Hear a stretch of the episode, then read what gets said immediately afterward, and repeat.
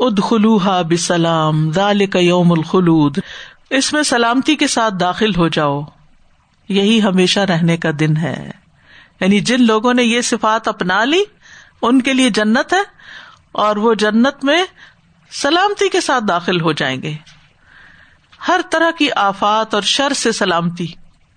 کوئی بدمزگی نہیں ہوگی، کوئی زوال نہیں ہوگا، کوئی موت نہیں ہوگی۔ کوئی پریشانی اور بے چینی نہیں ہوگی، کوئی بیماری نہیں ہوگی۔ سلامتی ہی سلامتی۔ دنیا میں یہ چیز نہیں ہے۔ ادخلو بسلام۔ اور یہ ان کو عزت بھی دی جائے گی۔ اور ایک اور مطلب بھی کیا گیا ہے کہ انہیں اللہ تعالی کی طرف سے سلام آئے گا۔ سلام ان قول رب الرحیم۔ اور پھر فرشتے بھی سلام کریں گے ان کو۔ ادخلوحا بسلام۔ سلام کے ساتھ یعنی تم آئے ہو، سلام ہو تم پر۔ کیا منظر ہوگا؟ دال کا یوم الخلود، یہ ہے ہمیشگی کا دن۔ نہ کبھی مرنا ہے، نہ وہاں سے جانا ہے، نہ کوئی نکالے گا۔ دال کا یوم الخلود۔ تو اس سے یہ پتا چلتا ہے کہ جنت میں ہمیشگی ہے۔ اور یہ چیز قرآن مجید میں کئی بار آئی ہے۔ وہ جنات الحم فیحا نعیم مقیم۔ وہ جنتیں جس کی نعمتیں ہمیشہ قائم رہیں گی۔ لہم دار السلام ان در اب وہ ولی انہیں کے لیے رب کے ہاں سلامتی کا گھر ہے اور وہ ان کا مددگار ہے۔ جنت میں پہنچنے کے بعد اہل جنت کہیں گے وقال الحمد للہ اذهب ان الحزن۔ ان ربنا لغفور شکور۔ اللہ کا شکر جس نے ہم سے غم دور کر دی، یہ سلامتی ہوگی، یہ امن ہوگا۔ اور خوبصورتی بھی ہوگی، جس کو وہ انجوائے کریں گے۔ ابو ریرا کہتے ہم نرس کیا، اللہ کے رسول صلی اللہ علیہ وسلم جنت کس چیز سے بنی ہے؟ آپ نے فرمایا، ایک اینٹ چاندی کی ہے اور ایک اینٹ سونے کی ہے۔ اس کا سیمٹ خالص کستوری ہے۔ اس کے سنگریز موتی اور یاقوت کے ہیں۔ اس کی مٹی زعفران کی ہے۔ جو اس میں داخل ہوگا، نعمتوں میں رہے گا۔ کبھی تکلیف نہ پائے گا۔ وہ اس میں ہمیشہ رہے گا، کبھی موت نہ آئے گی۔ اس کے کپڑے پرانے نہ ہوں گے، اس کی جوانی فنا نہ ہوگی۔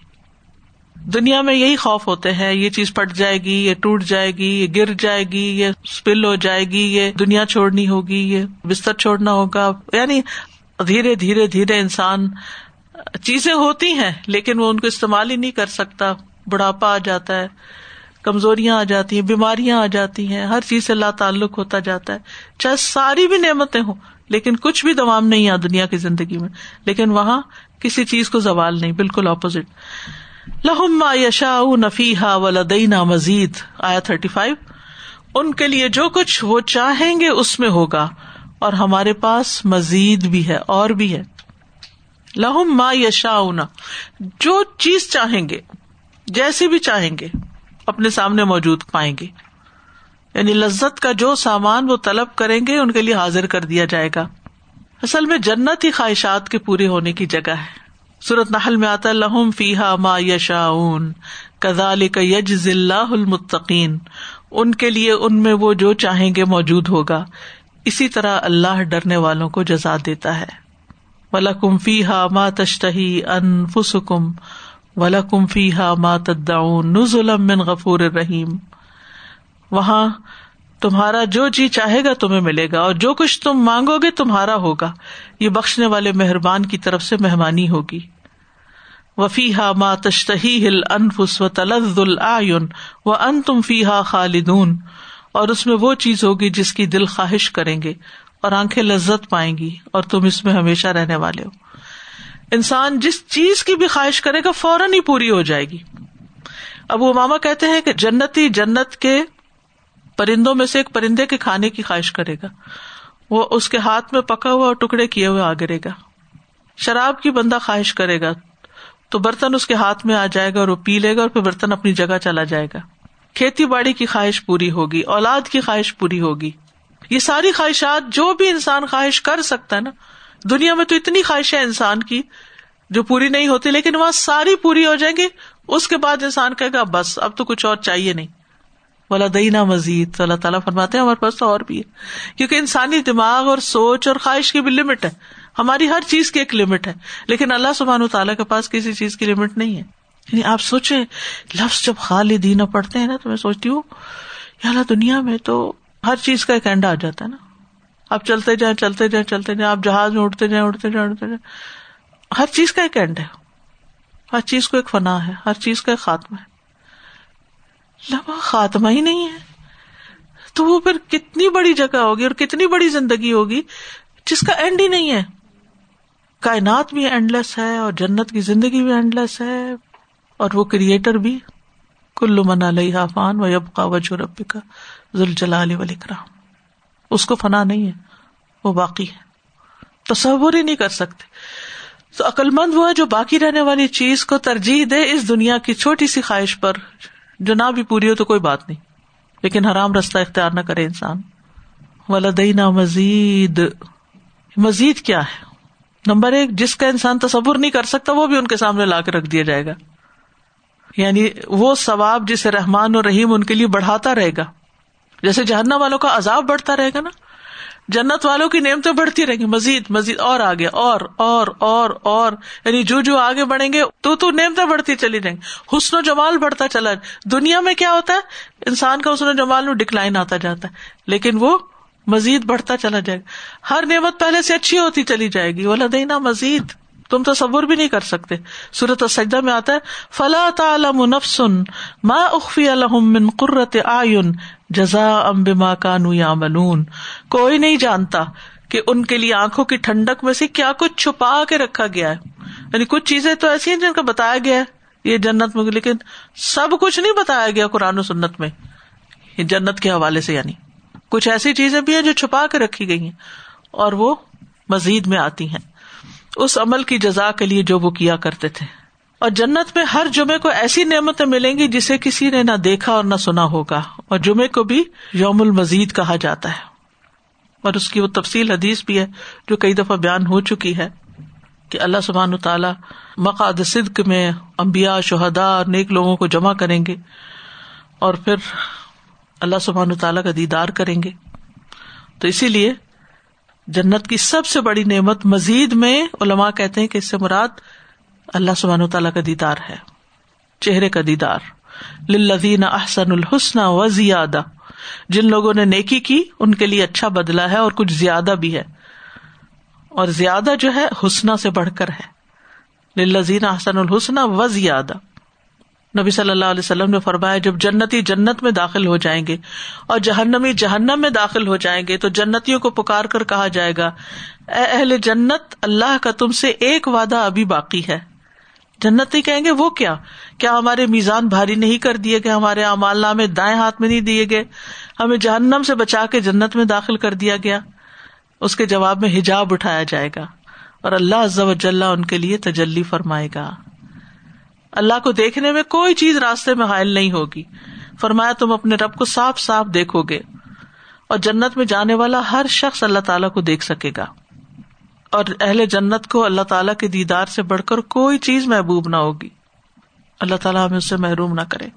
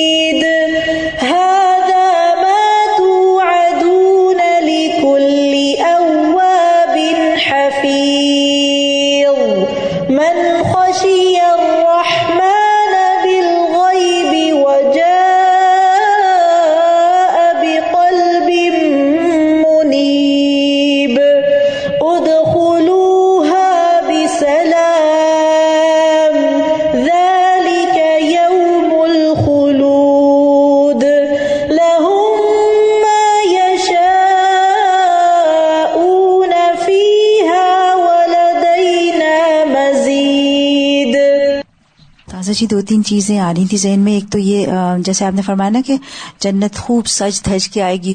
تو میرے ذہن میں آ رہا تھا کچھ دن پہلے ہم بات کر رہے تھے نا کہ آج کل ویڈنگس پہ جو ڈیکوریشن کرتے ہیں، درختوں پہ وہ موتی اور یہ اور وہ لگائے ہوئے تھے پتا نہیں کتنا کتنا ہم اسپینڈ کرتے ہیں۔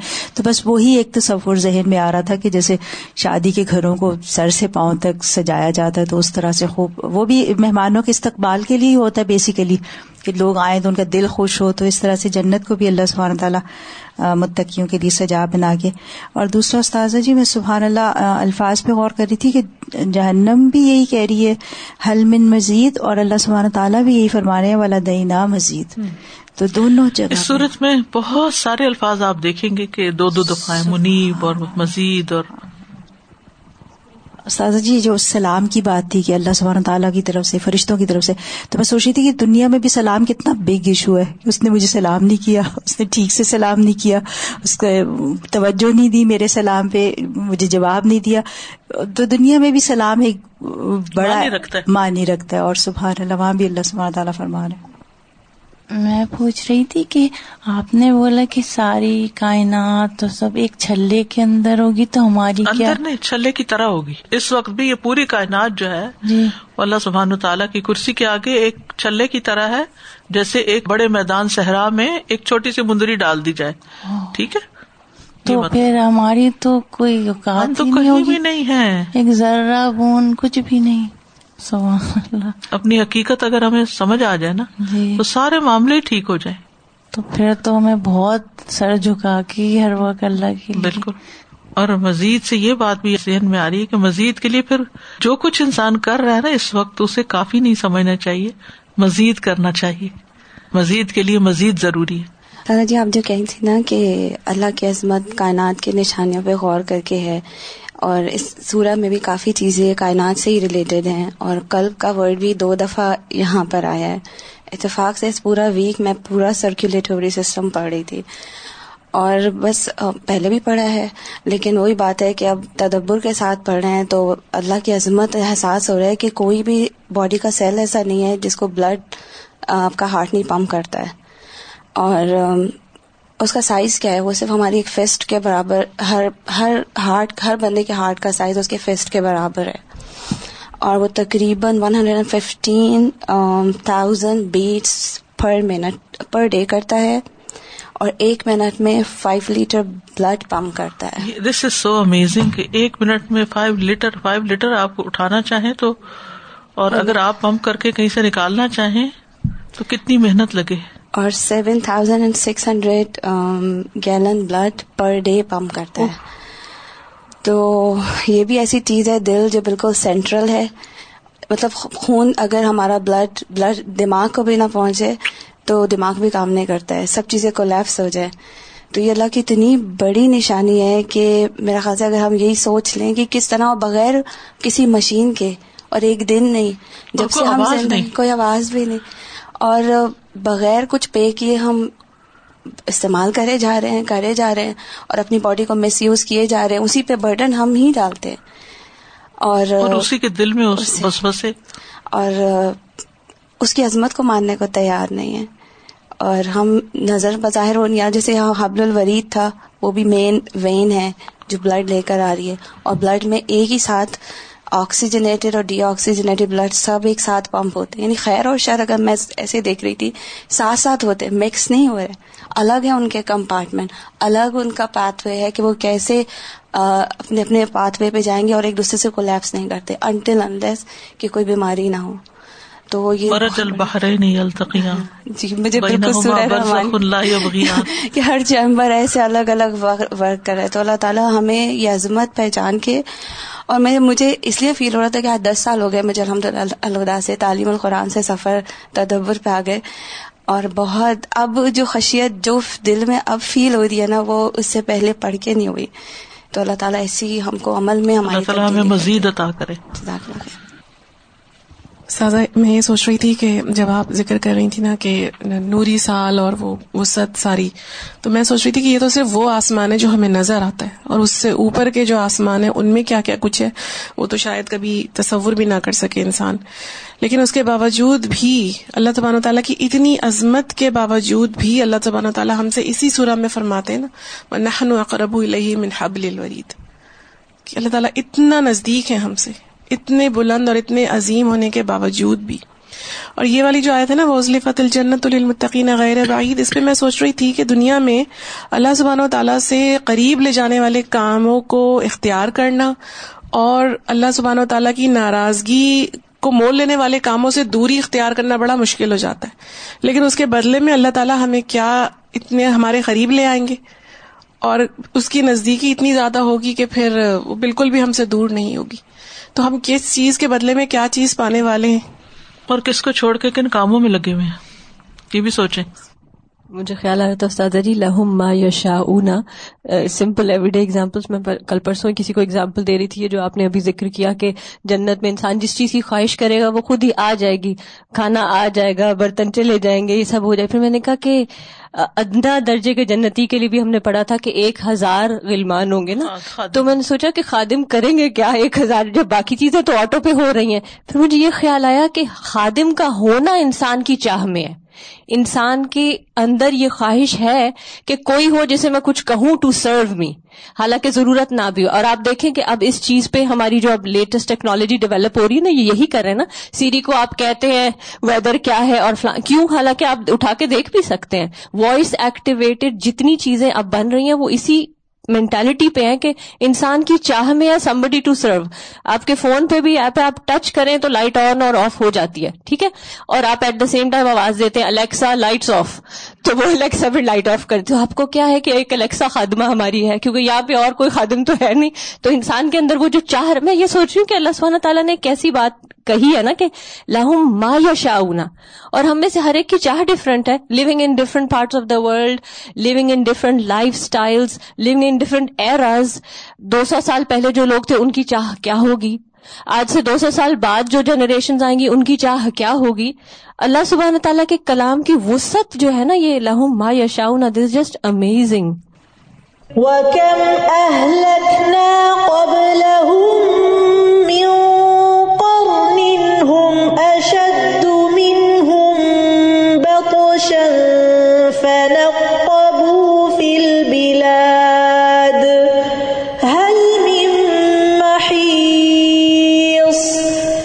اور ہم نے ان سے پہلے کتنی ہی نسلیں ہلاک کر دی جو پکڑنے میں ان سے زیادہ سخت تھی۔ بس انہوں نے شہروں کو چھان مارا۔ کیا بھاگنے کی کوئی جگہ ہے؟ یعنی وہ کم اہلک نہ اور کتنی ہی یعنی بہت سی۔ قبل ہم ان سے پہلے، کن سے پہلے؟ قریش کے مشرقین سے پہلے۔ من کرن بہت سی قرون یعنی نسل مراد ہے یہاں۔ کرن صدی کے لیے بھی آتا ہے اور کرن جیل کے لیے یعنی نسل کے لیے، قوموں کے لیے۔ کتنی ہی قومیں تھیں جو ہم نے ہلاک کر دی۔ ہم اشد وہ زیادہ تھے۔ من ہم ان سے۔ کن سے؟ قریش سے۔ بدشن پکڑ میں یعنی قوت میں۔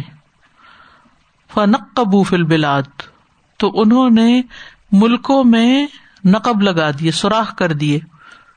مراد یہ کہ گھوم پھر کے وہاں اپنے جھنڈے گاڑ دیے۔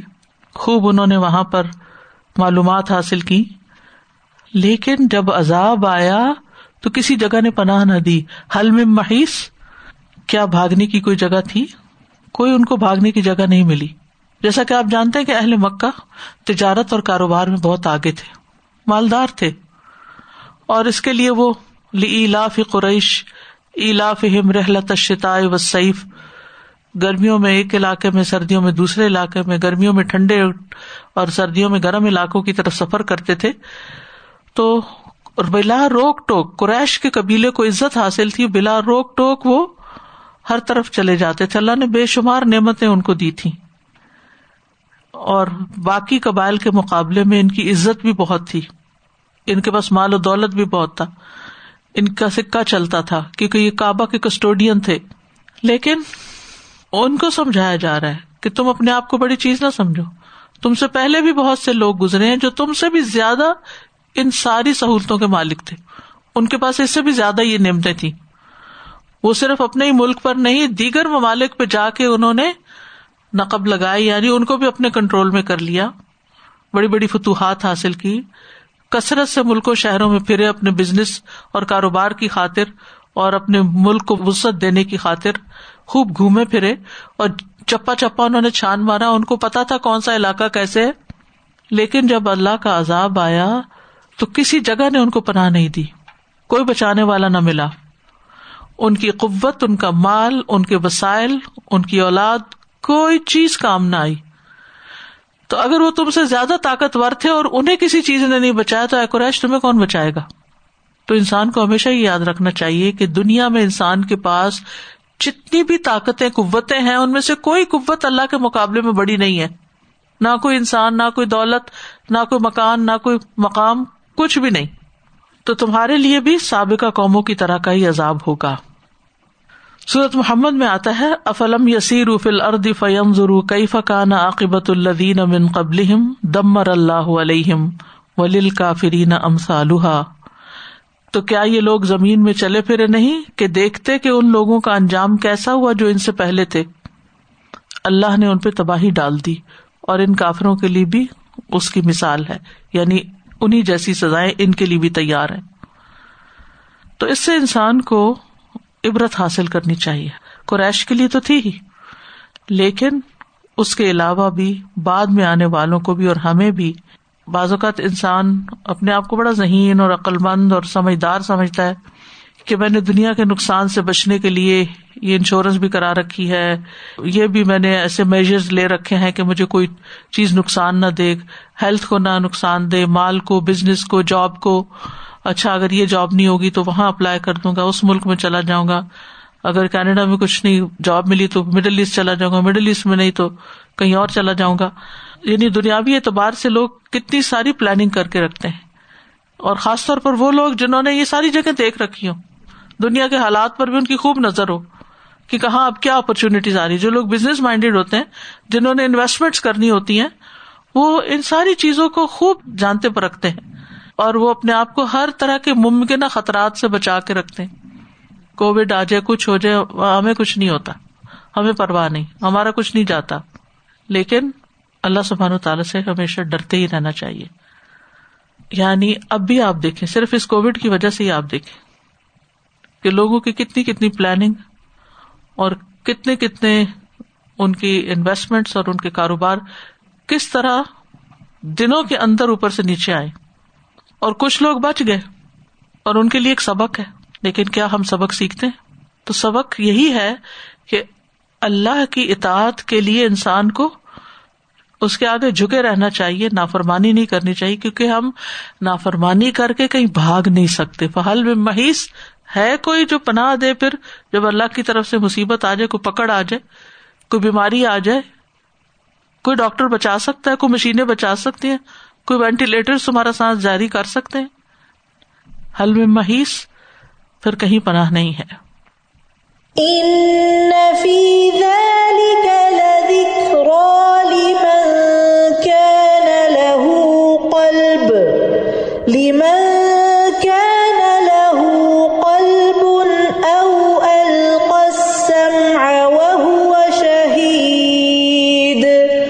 بلا شبہ اس میں اس شخص کے لیے یقیناً نصیحت ہے، جس کا کوئی دل ہو یا کان لگائے۔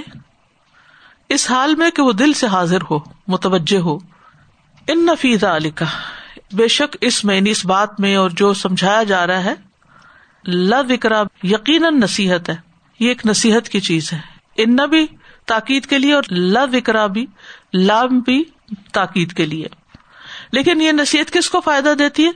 لمن کانا لہو کلبن جس کے پاس دل ہو، زندہ دل ہو، پاک دل ہو کلب منیب ہو، غور و فکر کرنے والا دل ہو، بیدار دل ہو، او القسم یا پھر کان لگا کے بات سنے یعنی اپنی عقل سے اس کو نہیں کچھ سوچتا، کچھ لوگ ایسے ہوتے ہیں جو غور و فکر کرتے رہتے ہیں، وہ کائنات کی نشانیوں میں دیکھتے رہتے اور سبق حاصل کرتے کچھ لوگ یہ نہیں کر سکتے۔ ان کی عقل اس طرح نہیں کام کرتی، عبرت نہیں حاصل کر پاتے۔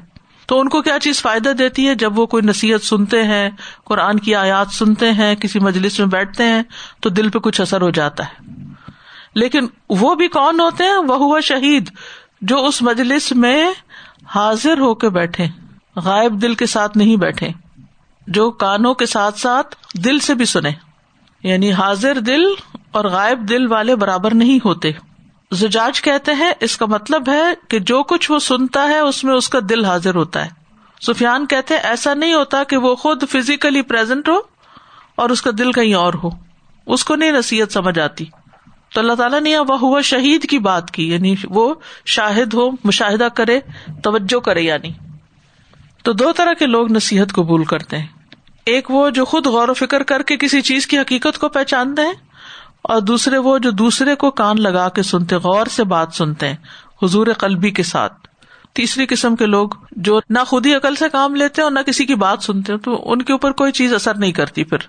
تو ہدایت پانے کے لیے بہت ضروری ہے کہ انسان اپنے دل کو صاف کرے، چمکائے۔ جو زنگ اس پہ چڑھ گیا، اس کو ختم کرے۔ ورنہ ہدایت کی توفیق نہیں ہوگی اس دل کو، کیونکہ اللہ تعالیٰ دلوں میں مہر لگا دیتا ہے۔ لہوم قلوب اللہ افقہ نہ بہا۔ کیونکہ ان کے دل تو ہے لیکن اس سے غور و فکر کا کام نہیں لیتے۔ تو دل کی اصلاح جو ہے یہ بڑی ضروری ہے۔ دل خراب ہو جائے تو ہر چیز خراب ہو جاتی۔ نبی صلی اللہ علیہ وسلم نے دل کی طرف اشارہ کر کے فرمایا تھا کہ تکوا یہاں ہے۔ یہ گوشت کا ایک ٹکڑا جو ہے، اگر اس کی اصلاح ہو تو سارے جسم کی اصلاح ہو جاتی ہے۔ دوسرا یہ کہ انسان قرآن مجید کو غور سے سونے۔ ایک ہوتا پڑھنا۔ پڑھے بھی۔ لیکن جب کوئی پڑھا رہا ہو یا جب کوئی تلاوت کر رہا ہو قرآد کر رہا ہو، تو اس کی طرف بھی توجہ کرے۔ اس میں سے بھی سبق لے۔ اور یہ بھی اللہ کی توفیق سے ہی ہوتا ہے۔ اور یہ کب ہوتا ہے؟ جب کسی کے اندر خیر ہوتی ہے تو اللہ تعالیٰ اس کو سنوا دیتا ہے۔ سبحان اللہ، یہ کئی دفعہ آپ کے ساتھ ہوا ہوگا کہ ادھر آپ کوئی بات سوچ رہے ہوتے ہیں، ادھر اسی طرح کی آیت آ جاتی ہے اور آپ کو جواب مل جاتا ہے۔ خصوصاً اگر آپ کسی مسجد میں نماز پڑھے اور امام صاحب اچھی کی رات کر رہے ہوں اور نماز میں خیال بھٹکے اور پھر کوئی آپ بات سوچ رہے اور اسی کا جواب اس آیت میں آ جائے۔ ورنہ اگر آپ کے کان نہیں لگے ہوں تو وہ آیت بھی گزر جائے گی، تب بھی آپ کو جواب نہیں ملے گا۔ تو غور و فکر سے سننے والوں کے لیے اللہ کی طرف سے بھلائی ہوتی ہے۔ ولو علم اللہ فیم خیر اللہ اسما ولو اسما لطول موردون اگر اللہ ان میں کوئی بھلائی جانتا تو انہیں ضرور سنوا دیتا، اور اگر انہیں سنوا دیتا تو وہ منہ پھیر جاتے۔ یعنی بھلائی کے بغیر اگر کسی کو سنا بھی دیا جائے۔ ایک ہی مجلس ہوتی ہے، اس میں سے ایک شخص بہت کچھ لے کے اٹھتا ہے، اور دوسرا باہر نکل کے اس طرح بہیو کرتا ہے کہ جیسے اس نے کچھ سنا ہی نہ ہو۔ وہ بغیر سنے کہیں سے آیا۔ یعنی دو طرح کے انسان ہوتے ہیں نا۔ ایک قرآن کی مجلس سے اٹھ کر قرآن ہی کی بات کر رہے ہوتے ہیں۔ اسی میں کھوئے ہوئے ہوتے ہیں۔ اسی میں غور و فکر چل رہا ہوتا ہے۔ اور ایک یہ کہ چٹ بس صرف بند کرنے کی دیر ہوتی ہے کہ وہ واپس اپنی دنیا میں آ جاتے ہیں۔ تو سچی نیت کے ساتھ اور سچے دل کے ساتھ ہدایت کی بات کو سننا چاہیے، حضور قلب کے ساتھ اور پوری طرح کان لگا کے اور پوری طرح توجہ کے ساتھ۔ یا بن ماس کہتے ہیں، دل دو طرح کے ہوتے ہیں۔ ایک دل وہ ہے جو دنیا کے کاموں اور مصروفیات سے بھرا ہوا ہے۔ ٹھیک ہے؟ یہ بڑے غور سے سننے والی بات ہے۔ ایک دل وہ ہے جو دنیا کے کاموں اور مصروفیات سے بھرا ہوا ہے۔ سو کام ہے اس کے، سو باتیں اس کے دماغ میں چل رہی ہیں۔ کوئی کسی کا فون آ گیا تو اس نے ڈسٹرب کر دیا، کوئی اور کسی کا مسئلہ ہے، کوئی صبح صبح حادثہ ہو گیا، کوئی وہی اس کے دماغ میں چل رہا ہے۔ یہاں تک کہ جب آخرت کے کاموں میں سے کسی کام کا وقت آتا ہے تو اس کو پتا نہیں چلتا کہ اب کیا کرے۔ یا ایسے حالت میں قرآن کی مجلس میں آ کے بیٹھتا ہے تو وہ بیٹھا تو ہوتا ہے لیکن وہ سن نہیں رہا ہوتا۔ اور ایک وہ دل ہے جو آخرت کی ہولناکیوں سے بھرا ہوتا ہے۔ یعنی کچھ لوگوں کے دل پہ دنیا کی پریشانیاں چھائی ہوئی ہوتی ہیں نا، تو کچھ کے دل پر آخرت کی پریشانیاں چھائی ہوئی ہوتی ہیں۔ یہاں تک کہ جب دنیا کے کاموں میں سے کوئی کام اس کے سامنے آتا ہے تو وہ نہیں جانتا کہ وہ کیا کرے گا۔ کیا کروں؟ کیونکہ دل اس کا آخرت میں کھبا ہوا ہوتا ہے۔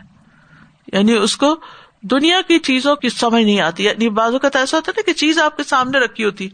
اور آپ کو نظر ہی نہیں آ رہی ہوتی۔ کیوں نہیں آتی یہ کب ہوتا ہے جب ہمارا دماغ کہیں اور ہوتا ہے؟ کچھ اور سوچ رہے ہوتے ہیں۔